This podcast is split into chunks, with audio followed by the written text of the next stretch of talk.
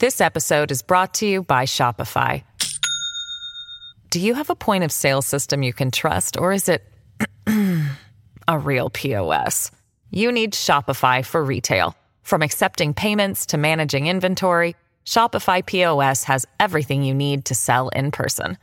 Go to shopify.com/system all lowercase to take your retail business to the next level today. That's shopify.com/system. What does motion sound like? With Kizik hands free shoes, it sounds a little something like this. Experience the magic of motion. Get a free pair of socks with your first order at kizik.com/socks. Hello, everybody. This is Marshall Poe. I'm the editor of the New Books Network. NBN listeners like to read books and buy them. So we thought we'd tell you that right now, our friends at Princeton University Press are having a remarkable site wide sale. You can get 50% off books, including ebooks and audiobooks, with the code 50, F I F T Y, at checkout until May 31. You can save some real money on Princeton University Press books. I encourage you to go there and check it out. Welcome to the New Books Network. Hello, everybody, and welcome back to New Books in German Studies, a podcast channel on the New Books Network. I'm your host, Paul Lerner from the University of Southern California, and I'm delighted to introduce today's guest, Guy Miron. Guy Miron is professor of history at the Open University in Israel. He's a prolific scholar with a broad range of interests in modern Jewish history, historiography, emancipation, anti Semitism, and the Holocaust. He's written and edited many books and dozens of articles in several languages. Among his English language books are The Waning of Emancipation, Jewish History, Memory, and the Rise of Fascism in Germany, France, and Hungary, which appeared with Wayne State Press in 2011.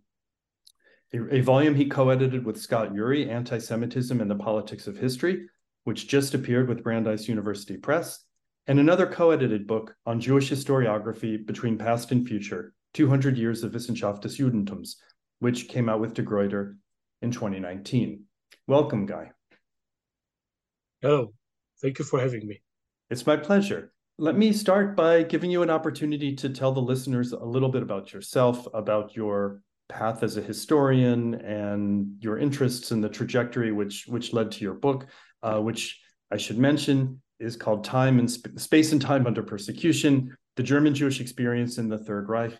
Which appeared in English translation in 2023 with the University of Chicago Press. Yeah, so um, I was uh, born and grew up in Jerusalem, uh, and my uh, training as a historian is uh, focused on uh, on Jewish history. And I want to emphasize this. Of course, Jewish history is not a discipline. History is a discipline. Jewish history is a field, but it's not German history.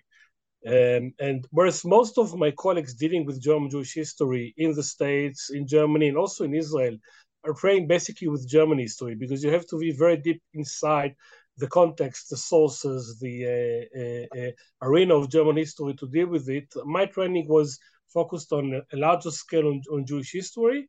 Uh, so my tendency is uh, to deal a lot also with a comparative perspective, after reading a few books about German Jewish history, I will read also about Jews in Poland, in France, and even in North Africa and Iraq. And some of my articles and uh, part of my scholarship, I tend to uh, uh to be more uh, comparative. I think this has to do also with my tendency for a more long, direct question.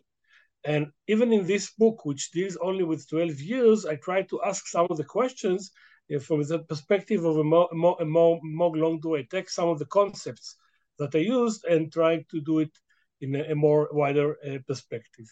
Uh, my first uh, book based on my dissertation, which was published only in Hebrew, some articles are published in English, dealt with uh, memoirs and autobiographies of German Jews uh, who uh, left Germany, mostly Nazi Germany, sometimes Weimar Germany, immigrated to Palestine and wrote their life stories in Palestine slash Israel and I tried to use some uh, tools from uh, literature, from different cultural studies, from psychology, from literature, to analyze the way they reconstructed their life stories in uh, a variety of ways.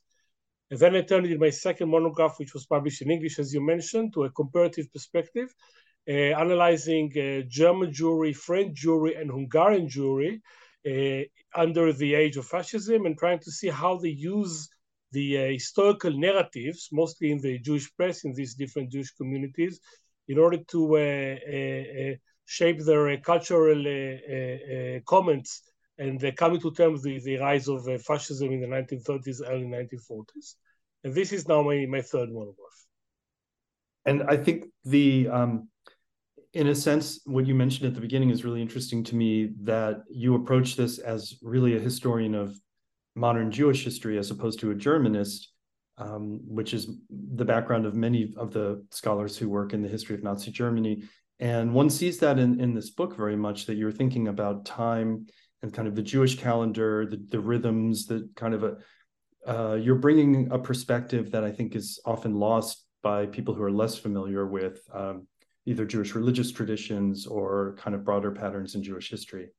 Uh, so that really appears um, throughout the book. And I think that's maybe before we get deeper into the book, I, I wanted to ask you about the process of translation because, um, of course, this book was um, originally written in Hebrew. And if I'm not mistaken, it appeared in 2021.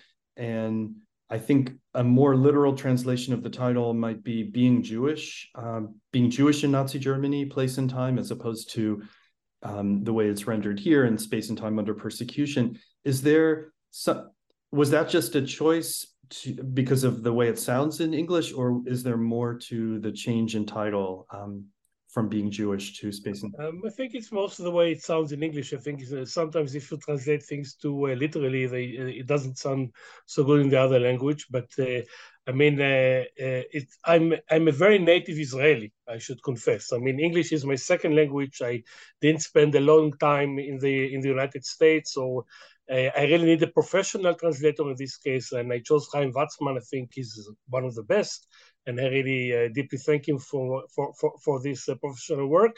It was an intensive process of dialogue between us. You know, I didn't just leave him leave this to him. He came back to me time and again, and he helped to find a lot of uh, mistakes and bugs that in the Hebrew version I didn't find, and because of the process of translation, which was so intensive, uh, in a way the English version is more uh, uh, is a little more accurate. Uh, and through the translation, you think about the book again. I mean, because when you translate yourself, you have to think again uh, about about the same things. Um, just to let you uh, to give you an example about I function in different languages. Sometimes when I get to a conference in the United States or in front of English audience, I I prepare the lecture in Hebrew and I translate it while reading it to the public. And this is much more vivid than just you know taking the text and reading the text, which is quite boring in a way. Because when you translate, you think about the things again and you recreate it. And this is also the process of uh, working with Haim uh, with this book and uh, making it uh, possible. That seems like such a, a, much more lively process, more dynamic process, and must make an, a paper much more interesting for the listeners as well. Um, I think mm-hmm. also what's interesting is that the book, most of your sources are in German language. So when you originally yeah. wrote the book, you were often going from German to Hebrew, and now you're going from German to English, maybe sometimes through the Hebrew. Um, and I wonder because yeah, but I had to I had to check again all the sources with the process of translation. And in many cases, my translator doesn't read German. But in many cases, he made me go back again to the sources and check again and see if I was accurate uh, accurate. And by the way, I'm now in the process of translating the book to German, from Hebrew to German. So my German translator is also very good. Almut Laufer also forced me to go back again to the sources and check everything again. And each time you do it, you find a little more uh, bugs and you're more accurate. But this is uh, this is a process. Uh, eventually, you have to publish the book. Wow. Yeah, and I guess because language is so important to right, you're doing so much textual analysis in the book. I, I think that that must make translation questions really urgent in some cases, right? Definitely. Uh, my first book, which was published also in English, The Waning of Emancipation, I did the translation myself, and then I took an editor. And this process was much was much less less dialogue, and I don't know. You have to read it uh, to tell me what you think about. But this time it was much much. I didn't say I don't think it was, it was a smoother process but it was much more intellectual and deeper process because of the dialogue. That makes sense, and the result is quite smooth. I mean, it's very elegantly written in the English, um, absolutely. And so, perhaps now we could get a little bit more into the content and the thinking behind the book.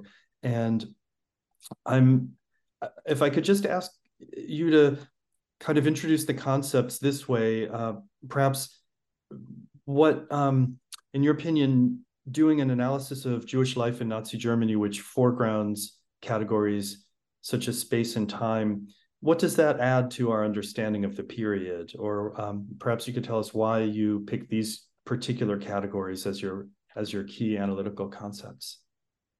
Yeah, I mean, I was I'm deeply invested in this uh, period in the sources long before I came to this book, and they and I wanted to do something new and not more of the same. And it took me time to think about it. Um, during the time in which I thought about the book and which the idea came to me before, and you know, it began with the articles and uh, and the long process. I was more in touch with uh, scholars from cultural studies, from uh, social studies, than with historians. And my challenge was to ask a question which will be of interest not only to other historians of German Jewry or to other historians of Germany, but will interest also my friend who is a sociologist or anthropologist and will create a dialogue between us. And this was my departure point. Uh, and I found that some of their works, of the people dealing with a more contemporary, more theoretical perspective about, you know, current Israeli society or American society or, or, or German society and so on, are asking many questions that we historians are not asking. And since the sources in my period, so to say, in the period of German Jews under the Holocaust, and we have to get back to it and maybe explain why the sources are so rich because we deal with a bourgeois society with a huge cultural fortune, even in this terrible situation. Uh, this is kind of a laboratory that I can go back in time and ask the same questions that some of the uh, scholars are asking today about current society. Just uh, to give an example, uh, it was more than 10 years ago that I heard a lecture about the uh, central bus station in Tel Aviv analyzed through time and space. And I said, if they can do it about the central bus station in Tel Aviv, maybe I can take it to my uh, uh, uh, to my topics. initially, I thought mostly about time. This was the, the initial idea of, of the project. and this, in a way, continued my previous project about usable past of the Jews in in in Germany and in other countries. So the chapter about Jewish holidays the way Jews recreated the Jews recreated their uh, their calendar was the beginning of this project. But then I thought, no, uh, it's not enough because this could be maybe an article. But if I want to deal with uh, calendars, this has to be more theorized. So I have to read about time. So I began to read about sociology of time and Norbert Elias, Eviatar Zerubavel, and many other scholars dealing with it. And then I also looked for historians dealing with questions of time. For example, uh, the books of Mona Ozouf about uh, time and space in the French uh, Revolution, another book dealing with Elizabethan England, and then I realized that they do time and space together, and in a way, it is basically the same question with two sides of the coin. So I have to get back and and then I, you you come and read the sources and you see how these things are, are combined. This is in a way um, the, the way I, I, got to this topic and when I go to the sources, and I give you the best example, which is uh, Victor Klemperer. You know, Victor Klemperer is uh, the most famous diarist, uh, uh, uh Jewish uh, converted, but Jewish, Jew, Jewish diarist during the period I dealt with, and he's so much researched. And great, great scholars like Steven Aschheim, my teacher, and many others wrote about him. And before coming to read Klemperer, I said, what can I do new about Klemperer? But when I came with this new question, so the questions like Klemperer's Jewish identity or political views were not of my interest. I had much more specific questions to ask him, and I thought I, I, found out that I have a treasure, that I have so many new things I didn't think about, when you come with this new question, you with these new analytical tools and use the theoretical literature on the one hand, uh, the uh, social studies scholarship on the other hand, and also the historians that with other periods, and it wasn't done in the period I deal with, this was the frame of reference for me to begin the uh, the work. I see that really comes across in the analysis, and that you're you're constantly drawing on historiography and kind of other theoretical currents to really enliven this particular discussion. And since you bring up Klemperer, I, I, I did notice that in the book that I I'm familiar with the diaries, and I also read a lot of the first kind of wave of scholarship about them, but I never saw this in, in them until I read your book. And I think you um, one of your real contributions is shedding new light on some of the familiar sources but at the same time you bring in some sources that are not familiar or at least much less familiar and so i wondered if you could talk a little bit about how you chose the sources and what um, there's a kind of range from probably Klemperer as the most familiar to some that are really obscure today, and kind of where you found them, how you decided what to include and what not to include. Yeah. So basically, I had two major corpuses of sources and additional, but basically two main major corpuses. One is ego documents, which included diaries and correspondences. I didn't deal too much with memoirs. As I mentioned before, my first uh, book was dealing only with memoirs. But I think when we want to analyze time, you you cannot really use the uh, retrospective perspective. You have to to uh, to to read the things as they were written during the time uh, that the, that uh, the, the people are uh, writing about. So a lot of ego documents. I think I should make a separation between the diaries and the correspondences because most of the diaries are written by men, and more specifically the diaries which are more intensive, like Victor Klemperer and Hans and, and uh, Hans Kohn, my my uh, uh, and Willy Cohn, sorry, uh, uh, Victor Klemperer and Willy Cohn, my two major uh, heroes, I would say, both were written by men around my age, around 50 to 60. struggling with their age, by the way, I found it very interesting. I mean, I would say maybe because of the period, maybe because because time was changing. I feel myself much younger than they felt themselves, but this may be because you know people, people live longer today, maybe because of the circumstances. But they are you know intellectuals, and all intellectuals are also frustrated even before the Nazi period. So I found myself uh, quite associated with them. But this is my comfort zone. So I wanted to expand it, and I went to to look for other diaries of you know more simple people, people coming from the periphery, not so uh, educated, younger people, and of course women. Uh, uh, and it, it's more difficult to find longer uh, diaries of women. Let me explain why by uh, going back to Willy Cohn. Willy Cohn is writing a lot about his daily life and also mentioning his wife, and he's always complaining, not always, time and again complaining that she doesn't have time to talk to him because and and to, to he is he's not able to share with her all his uh, uh, reflections. But if you read the diary and understand how they live their life, she is making it possible for him to find the time to write his diary and to write his scholarship because she's taking care of their daughters and and and this division of labor between uh, Jewish men and women in this very bourgeois society created a situation that women diaries they exist but not so like uh, diaries of men. And this is why correspondences family correspondences are much more balanced in the in the uh, from the gender perspective. This was very important tool uh, uh, for me. And i would say even that because as you know women live longer. And i will add to this that Jewish men, because of the Nazi anti-Jewish policy, which culminated during the uh, Nacht in November, were more endangered. So they tended to leave Germany more than women. So more older women remain in Germany and have fewer correspondences of Jewish women to their children uh, uh, living uh, living abroad, reaching even until the early 1940s, a very rich uh, source, which in a way balanced my uh, uh, more men-oriented uh, uh, diaries. To this, I will add to I, I will add the second uh, second major um, corpus of sources, which is Jewish press, Jewish actually public arena. Uh, and uh, the Jewish press in, in, the Nazi Germany, one of the things I'm doing in my one of my uh, projects in the in the, the national uh, Institute of Holocaust Research at Yad Vashem, this is my additional uh, uh, position, is editing a series of articles about Jewish press in Nazi Germany, which is a very, very rich uh, source. Uh, uh, and if you're not involved in this period, you might be surprised. But the Nazis enabled Jews quite a free pass as long as they, as they did, did with political topics, at least until mid 1935 and in more internal topics until 1938 and you have to you can find a lot of reflections about the questions of time and space uh, in in the Jewish press and also uh, it represents the different political views uh, the Zionists, the more liberals, the German patriots. Uh, it also presents you have you have a children press, we have women uh, press was women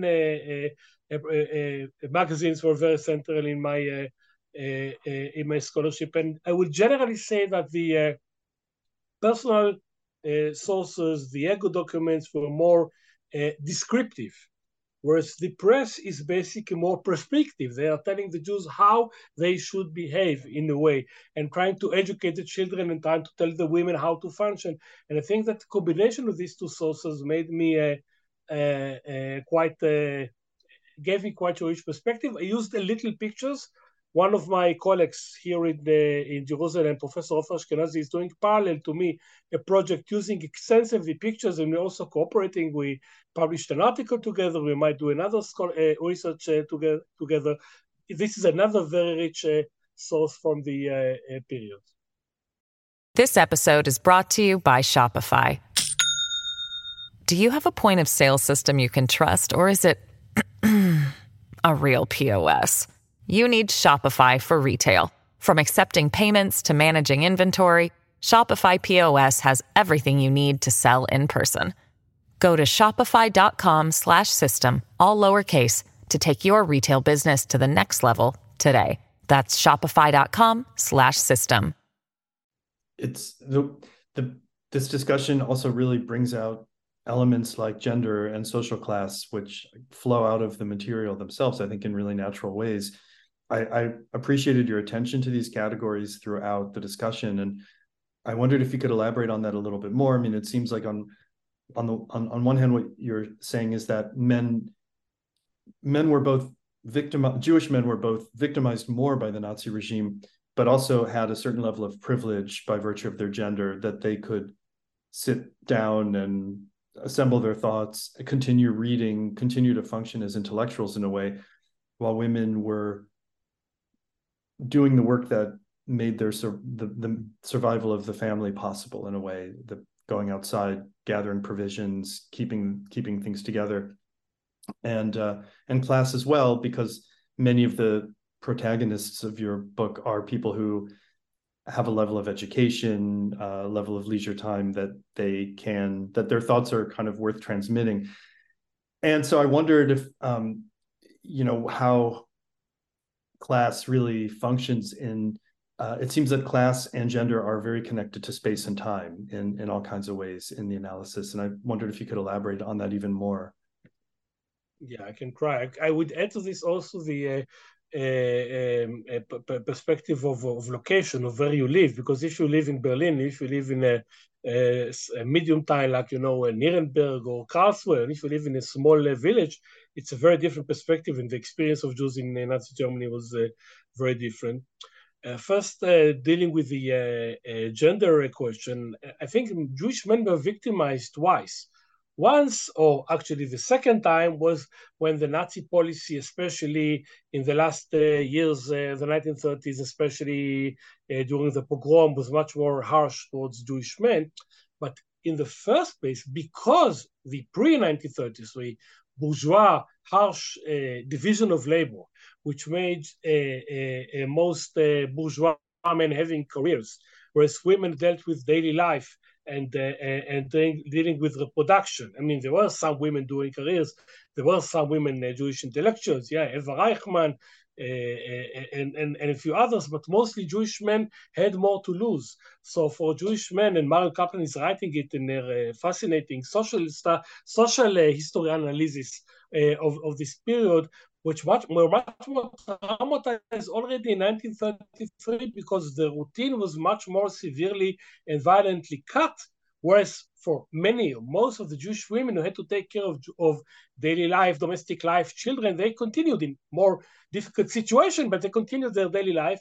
Whereas the Jewish men had to reinvent themselves, even in the condition of 1933, before the pogroms, before the concentration camp. And this also encouraged them to write. I mean, I think that definitely Klemperer and Cohn which wrote the diaries even before, are much more invested in writing their diaries after 1933 because of this uh, cultural shock, because they're in a way more more more, more uh, uh, offended. In a way, writing diaries is a way of the bourgeois, intellectual, educated person to express his helplessness in a way, whereas uh, Jewish women in a way are less helpless, at least in the first in the first years. And when it comes to agency in the more practical sense, this is expressed in the correspondences where women are very active as mostly as, as mothers, uh, as siblings writing to relatives, and they are very active in correspondences, not less than men. When I come to class, it's more difficult because people from uh, lower classes and for less educated, uh, you cannot find so many sources. I mean, this is a, a, a very easy to, to say. Even those who were writing in smaller places, in smaller cities, sometimes in, uh, uh, I wouldn't say really villages, but uh, small uh, towns, are mostly the more bourgeois element of the of the of the society. About the others, you might know something from the Jewish press, from the local Jewish press. But here again, most of the Jewish press is concentrated in the cities. But we have to remember German Jewry was very urbanized. One third of all German Jews lived only in Berlin in 1933. And if you go to 1938, it's even more than one third, maybe 40, 45%. So also the representation in relative numbers is, is, is different.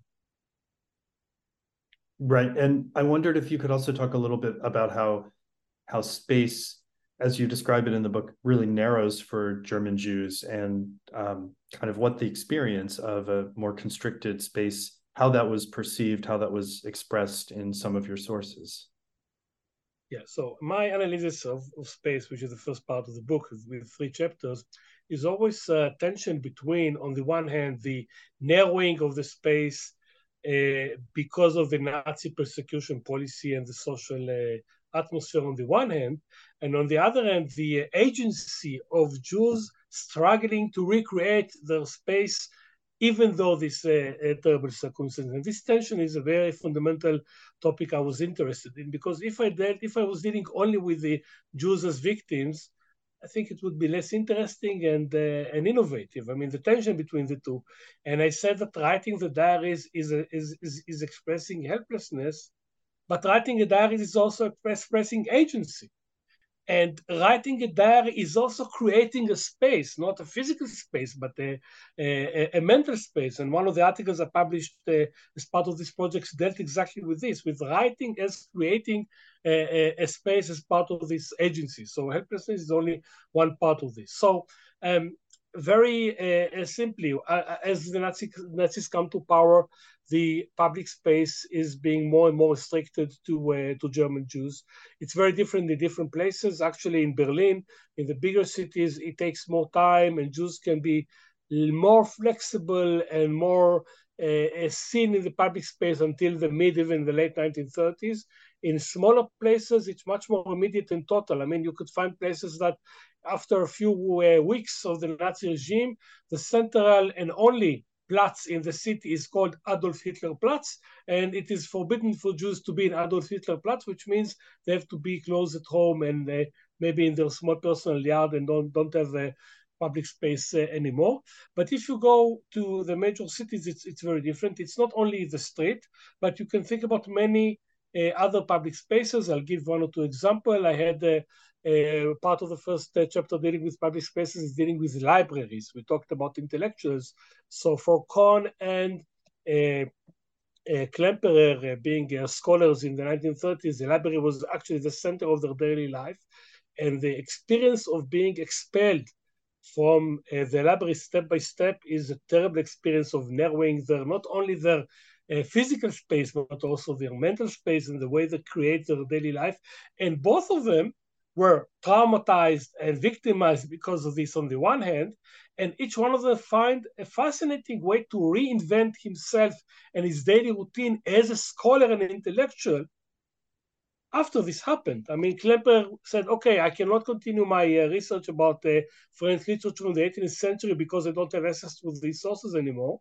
So I will write my curriculum vitae and I write about my I will write about my personal life and create it as a scholar. And I will write about the Nazi language as a scholar. And I will write uh, in my diary a lot of insights about any book I can find as a scholar scholar. By the way, he wrote a lot about books about Zionism and Jewish history, not because he was interested in them, but because this is the material he found. So he wrote about it. If he would find books about Chinese history, he would do it as well.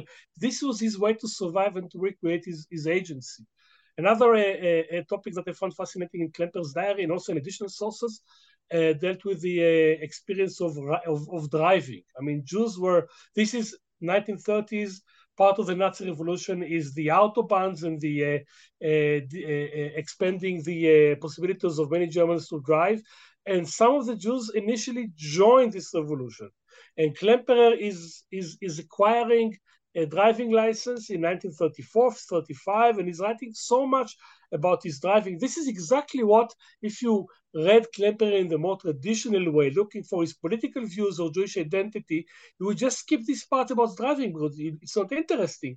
But if your question is space, this is the most fascinating uh, experience to read about his driving experience as as initiative of creating space, and then about how, how he's so much victimized in late 1938 when as a Jew he cannot uh, drive anymore, and then it is converted to uh, Ausflugs, to going uh, uh in the evening uh, with his wife uh, for long night walks until the night curfew for Jews is forbidden to go out until 9 or 8 uh, Uh, or 8 p.m. Again, struggling to recreate or to use maximum space possible in spite of these circumstances. And again, you can find a lot of expression to this also in the other sources in the press, in the correspondences. As someone who lives in California, I can really relate to this idea of driving, you know, the car as a kind of the vehicle of freedom of of course the reality is one sits in traffic or so forth but in theory right it's your yeah this connection between driving and kind of liberation and agency is i think on some level kind of a universal a universal association um, and i see yeah i commute every day from uh, jerusalem to ra'anana so sometimes you're stuck in the traffic jam. That sometimes uh, this is the time I hear your my podcasts, and I feel uh, my my thoughts are flowing much more than you know sitting even in the library and working and concentrated. Something is in, is more open. Your your uh, horizon is, is more open, and it's it's really fun. I would say. Absolutely, and it also and after after 1938, some time and again, Klemperer is dreaming about his car. I mean, it's it's it became something so intimate for him. Uh-huh. And I was thinking along the same lines uh, at the height of COVID restrictions, when so many spaces were sealed off, there's at least walking, right? Suddenly everyone's walking and experiencing the city that way and seeing things in their neighborhoods they hadn't seen before. But what you know, walking just just like for some of your protagonists, walking kind of becomes a last resort when when physical spaces are are often closed walking is the last resort before it's even impossible to do this or you don't do it anymore because you don't feel safe and then the last resource is, is the domestic uh, space and being being close at home and since you mentioned covid i would say that i finished writing the book in hebrew before covid but all the process of editing it it was during the period of covid and it made me think again, again about all the topics in the book the public space the domestic space, and the flow of time. Because all of us during COVID didn't feel the flow of time as we felt it eh, before or as we feel it now. Something was not working at this time. And when I uh, read about my protagonists, they had the same experience in, in totally different circumstances, of course, much more harsh. But this uh, glimpse of history that we all experienced in COVID, and I think that most of us were privileged to be in a relative safe situation and eventually got the vaccine and came back to our life, maybe make it a little more open to experience what they felt. And this makes me able to say something important about my the way I see uh, uh, this book. I think that until now we didn't use the term Holocaust. And I want to say that I feel very comfortable about it, but because I don't deny the Holocaust, of course, but I don't use it so much as a historical term. It's better for me to speak about Jews in Nazi Germany. It's both good enough and bad enough. And, and if you speak about Jews in Nazi Germany, it's more easy and more uh, uh, uh, self-evident to compare them and to use other scholar other scholarship works like you know French Revolution or the Beth in England on the same level. Whereas sometimes when you use the term Holocaust, it's in a way exposited from a, a, a, other historical discourses are making in, is something very different, and this is this is what I did not want to do. That brings up another question I've been thinking about, which is the applicability of this these changes in perception of space and time to other situations where people are living in under persecution, where people are living where their movements are restricted or they're not entitled to full enjoyment of rights as the other populations are. And I, I'm sure you've thought about how unique the situation of German Jews and the consequential altering of ideas of space and time, how unique that is, and how comparable or how comparable it is to other experiences of persecution. Yeah, I think uh, in terms of experiencing this, I, I don't like to use the word unique when you speak about history because everything is unique, so nothing is unique, and it's in, in a way tasteless. This is this is actually expressing what I think about the uniqueness of the Holocaust as a, as a research category. You know, you can use it politically, but I, I don't I don't feel comfortable with this.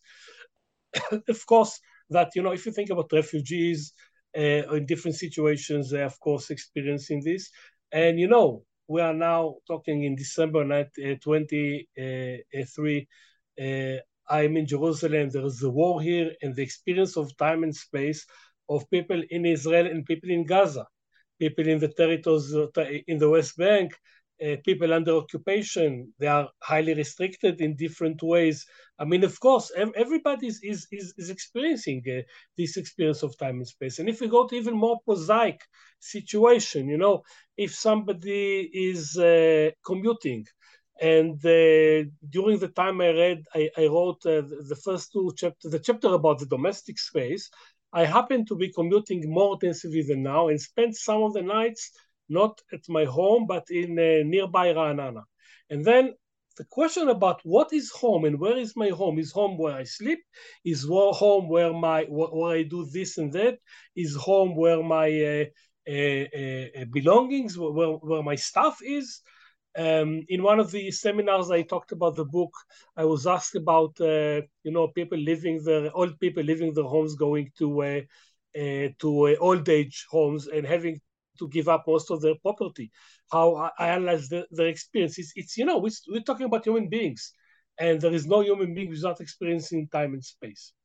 So, what is so to say unique in my case? I don't think that what is unique is that it was the most terrible situation, a many terrible situations in history. I think what is very interesting here and make my make make my uh, uh, work fruitful and interesting is the fact that we speak about a very bourgeois society of people with very uh, high quality cultural fortune and education and ways of, and modes of expression and develop public space that were in a very short time because of political situation signaled and, and taken out of the rest of the society and experienced very harsh limitation in their time and space and was still able very intensively to document it.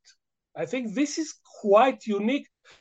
The pace, the way of documentation, the cultural fortunes of these people, all this together, I think makes makes it a very fruitful uh, case study. But I really, I will be really happy that as I use, you know, works about French Revolution in Elizabethan English, other scholars doing, I don't know, uh, uh, East Asian history, time and space would use my uh, work as well.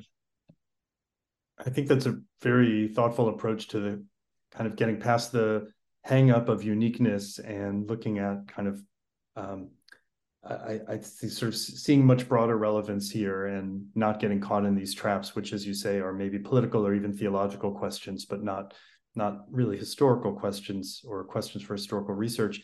And I think if if you don't mind, I'd like to just come back to time for a, a bit. And um, in it, there's this sort of paradox in our discussion of space that you pointed out, uh, or a tension between being restricted and agency and, and kind of active, you know, uh, struggling against those restrictions. And I wondered if you could say the same sort of a parallel tension in your discussion of time, where this population is experiencing a both an acceleration of time as you describe it and a slowing of time and this kind of feeling of being of waiting indefinitely again in ways that i think many of us can relate to from the covid experience or from other experiences where we're kind of taken out of what what is normal to us but um, I so I'm very interested in in that tension as well. Yeah. Okay. So we speak about both the acceleration and deceleration process, and again coming back to I think the most fundamental topic in my book, which is helplessness versus agency, which I think is, is very crucial. So in a way, acceleration of time until you cannot control it anymore, and deceleration of time until that you feel not alive anymore are two sides of the same coin. You lose your agency. If you're very you know if you limit you close at home you can't do anything you have to wait and wait and wait and wait and time is accelerated and very passing very very slowly. I don't want to imagine the way for example the prisoners now in gaza or people in waiting helplessness that, that the war will be over are experiencing time this is helplessness and time is going very very slowly sometimes and, and terribly slowly and you again you lose your agency on the other hand, you have to decide immediately what to do in order to save your life. You have to decide immediately in one of the cases I discovered of the book if you immigrate to the Philippines or to China or to South America, and there's you know one day, and you have to decide about the future of your family. And if you don't do it, you uh, you just lose uh, your life. This is again a way to lose uh, to lose control and to feel to feel helpless. Still, some of the uh, protagonists of my books are approaching it and trying to say, you know, I will find the best way to use my time. Uh, I will find the best way to make my time meaningful. And if time is, is moving very, very quickly, I will find the way to use life in the best way because this is what is, you know, giving to me uh, by, know, by God or by, by whoever. Uh, uh this is what I have, and I will make this uh, meaningful. And again, I'll get back to Klemperer because, you know, he's expressing it so beautifully in one of the entries of his diary when he's writing I think it's, it's around autumn 1942, and he's quite sure that this might be the last entry of his diary before they will take him away. Eventually, it didn't happen. He said, You know, I have a lot of time. I sit at home, I write, you know, his, so to say, scholarship about his uh, curriculum vitae, about his, uh, uh, about the way he sees uh, Nazi language, the diary writing. I write, I read, my life in me is meaningful. I'm a happy pe- I'm a happy person, and his life was so miserable, but but making his life is is the time meaningful, and this is why he did not want to go to any work that they offered him to get some money and meet people. And he said, "No, I'm busy. I have work to do. I want to fill my routine in a meaningful way, and this will make me happy." I think it's it's quite heroic in a way. Hmm, interesting. Um, I I think I should probably not take too much more of your time. So I wondered if you could tell us a little bit about other projects that you, you alluded to a couple of them in the discussion already, but other projects that you're working on and what your current research interests are. Yeah, I will mention uh, first of all the book that you mentioned in the beginning uh, that I co- edited with my uh, friend and colleague Scott Ury from Tel Aviv University, uh, and and just now when there's a, again a lot of discourse about anti-Semitism, uh, we published a book of articles uh, relating to the thesis of David Engel about using or not using the term anti-Semitism and what exactly do we mean when we use it and maybe we shouldn't use it anymore. Uh, and there's a bunch of, of, of articles dealing with it. And in this case, I must confess, I was quite happy to be the editor and not one of the contributors because I'm still not sure what I think about this this question. Uh, in a way, if you ask me about current anti-Semitism, what I think about the uh, position of Jews today, um, uh, my answer will be, you know, I'm a historian. Let's talk about it in in in 70 years. Still, I think this book dealing with the various question, and I we collected the uh, ideas of many scholarship was very interesting. And the, uh, my next uh, project that I want to, I hope to do with my colleague Ofer Ashkenazi that I mentioned, will will will be, get back to this period and in a way it's it, it was created from part of the uh, uh, dealing with space and trying to uh, go deeper from the top to, to the context of environment and nature. And to ask how german jews experienced the environment and nature as part of belonging to germany even if we go back to you know the kaiserreich the late 20th century all the process of uh, Naturschutz in Germany versus urbanization, how the Jews were part of this or not part of it, and then how it developed until the uh, Nazi period. Here, I think also we can do it from the uh, perspective of the individuals and the perspective of the community, and also using, uh, like uh, I, I, mentioned before, uh, more visual pictures. I hope this will be my my next project. This is what we plan. Oh, that's something I very much look forward to, and this it seems to me that it's it's about time to bring more of an environmental perspective to this to this period of history, and I think uh, the results of this research should be really broadly relevant. So it's, it's exciting to hear about that. Um, so yes, um, I want to thank you so much for your time. It's been really a pleasure to discuss this, to read this book, to spend some time with it, and to uh, have this discussion today. So um, thank you very much, Guy. Thank you, Paul.